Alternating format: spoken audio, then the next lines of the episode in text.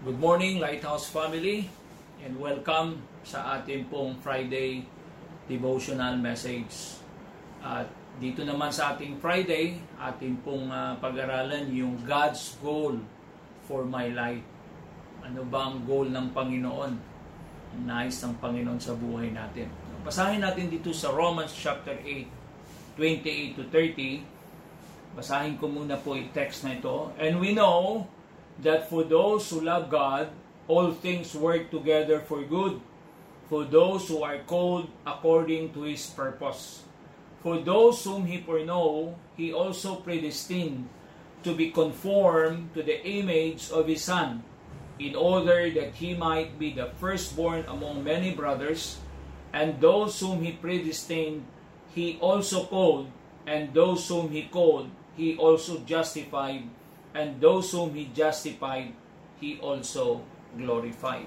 Let us pray. Panginoon, nais po namin magpasalamat muli sa inyo sa araw na ito. Nawa i-bless niyo po ang mga salita mong aming marinig sa umagang ito. Salamat po ng marami sa pangalan ni Jesus. Amen. Now, itong verse na ito ay I believe ito ay very familiar sa ating lahat at marami nakaka-memorize nito. At totoo po 'yon dahil millions of Christians over the centuries have drawn great comfort and hope from this verse.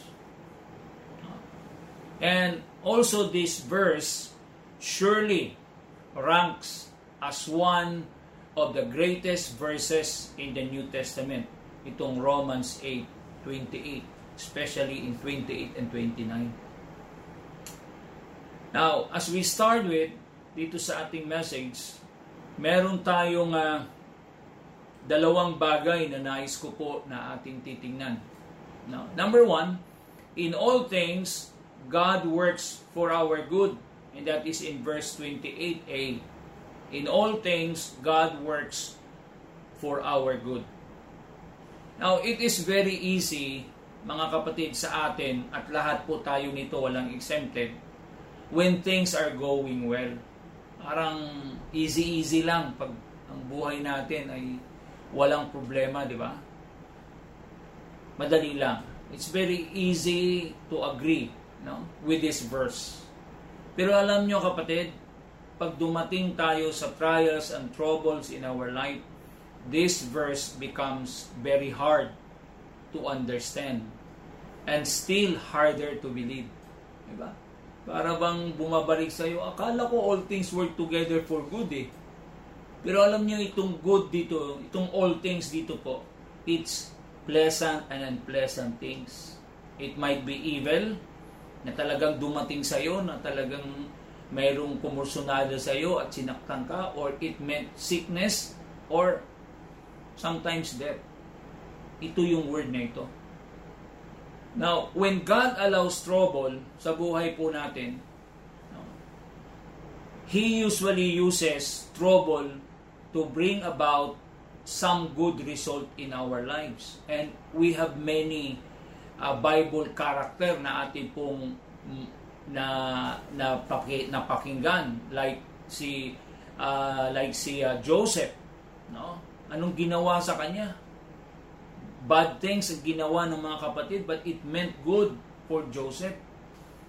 Sino pa? Si Daniel, si Paul, at ang dami po ng mga example na pwede natin gamitin.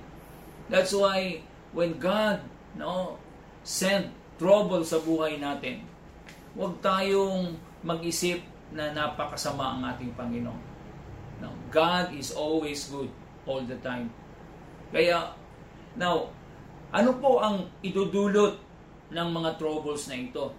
Now, if we go to 1 Peter 1, 6 and 7, let me read 6 and 7. It says here, In this you rejoice, though now for a little while, if necessary, you have been grieved by various trials, so that the, the tested and genuineness of your faith, more precious than gold that perishes, though it is tested by fire, may be found to result in praise and glory and honor at the revelation of Jesus Christ. Look at the result.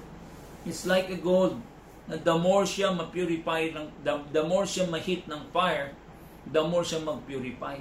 And that's trials, no?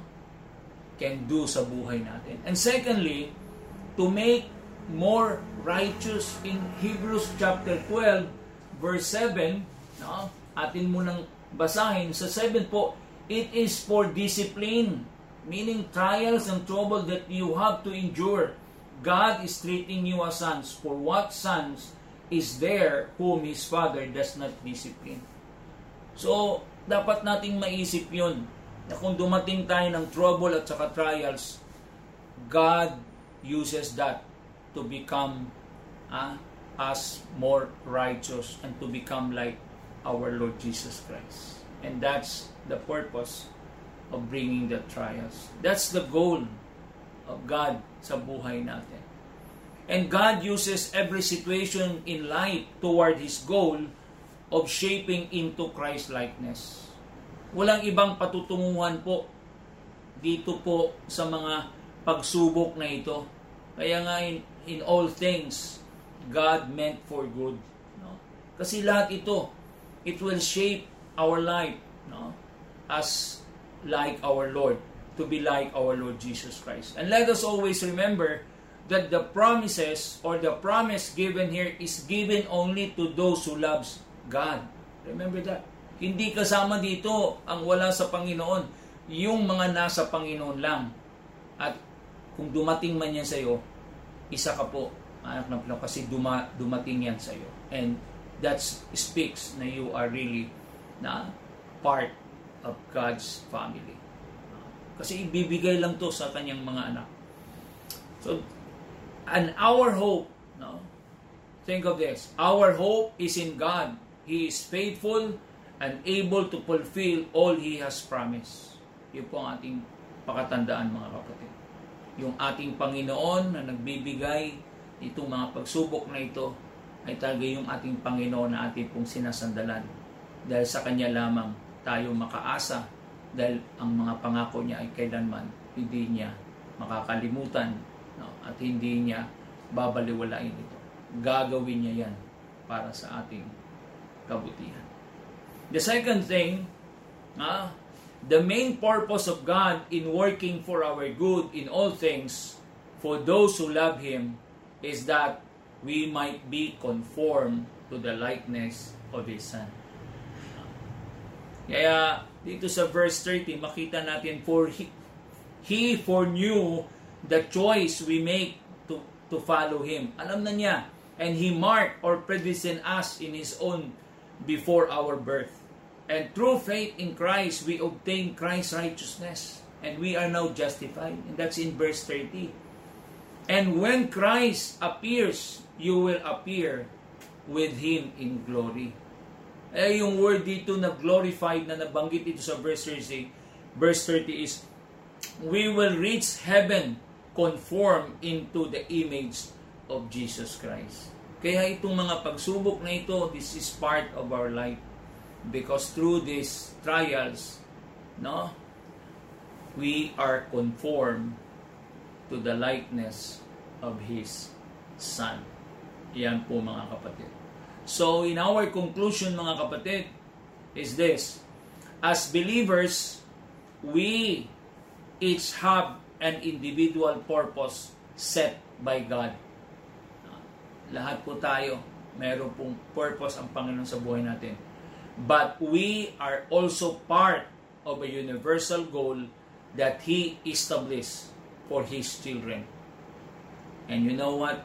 Kung ano ito? This is conformity to the likeness of His Son, Jesus Christ. May the Lord bless you dito po sa ating message at nawa po tayo po'y magpatuloy na sana ang ating buhay ay magamit ng Panginoon at kung ano man mga pagsubok, let's rejoice because this is God's working sa buhay natin to be conformed to the image of His Son which is our Lord Jesus Christ.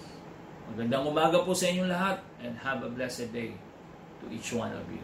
Let's pray. Panginoon, salamat po sa inyong mga salita at salamat po, Panginoon, sa mga ginagawa mo sa buhay namin. Kaya ang aming dalangin, tulungan niyo po kami, anuman itong mga pagsubok na ito, we will take this positively, Panginoon, dahil napakaganda ang iyong layunin ginagawa sa buhay namin para kami ay maging katulad ng iyong anak na si Kristo Jesus. Salamat po ng marami sa pangalan ni Jesus, ito kami samot dalangin.